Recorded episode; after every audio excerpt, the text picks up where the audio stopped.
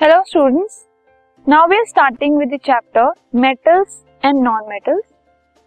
इस चैप्टर में जिन टॉपिक्स को हम स्टडी करेंगे वो है सबसे पहले प्रॉपर्टीज़ ऑफ़ मेटल मेटल्स क्या है उनकी प्रॉपर्टीज़ क्या क्या है सबसे पहले हम ये देखेंगे।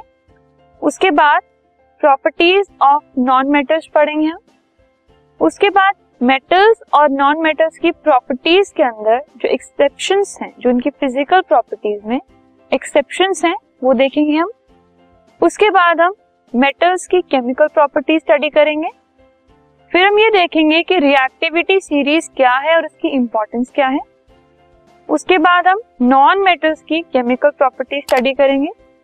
सारी प्रॉपर्टीज़ को स्टडी करने के बाद हम मेटल्स और नॉन मेटल्स के यूजेस देखेंगे। और फिर मेटल्स और नॉन मेटल्स के कुछ रिएक्शंस को स्टडी करेंगे। और लास्ट में हम मेटल्स कैसे अकर होते हैं अकरेंस ऑफ़ मेटल्स कैसे उनको एक्सट्रैक्ट किया जाता है, ये देखेंगे। और कोरोजन क्या होता है, हम ये पढ़ेंगे। तो let us start with our first topic this podcast is brought you by Hubhopper शिक्षा अभियान अगर आपको ये पॉडकास्ट पसंद आया तो प्लीज़ लाइक शेयर और सब्सक्राइब करें और वीडियो क्लासेस के लिए शिक्षा अभियान के यूट्यूब चैनल पर जाएँ।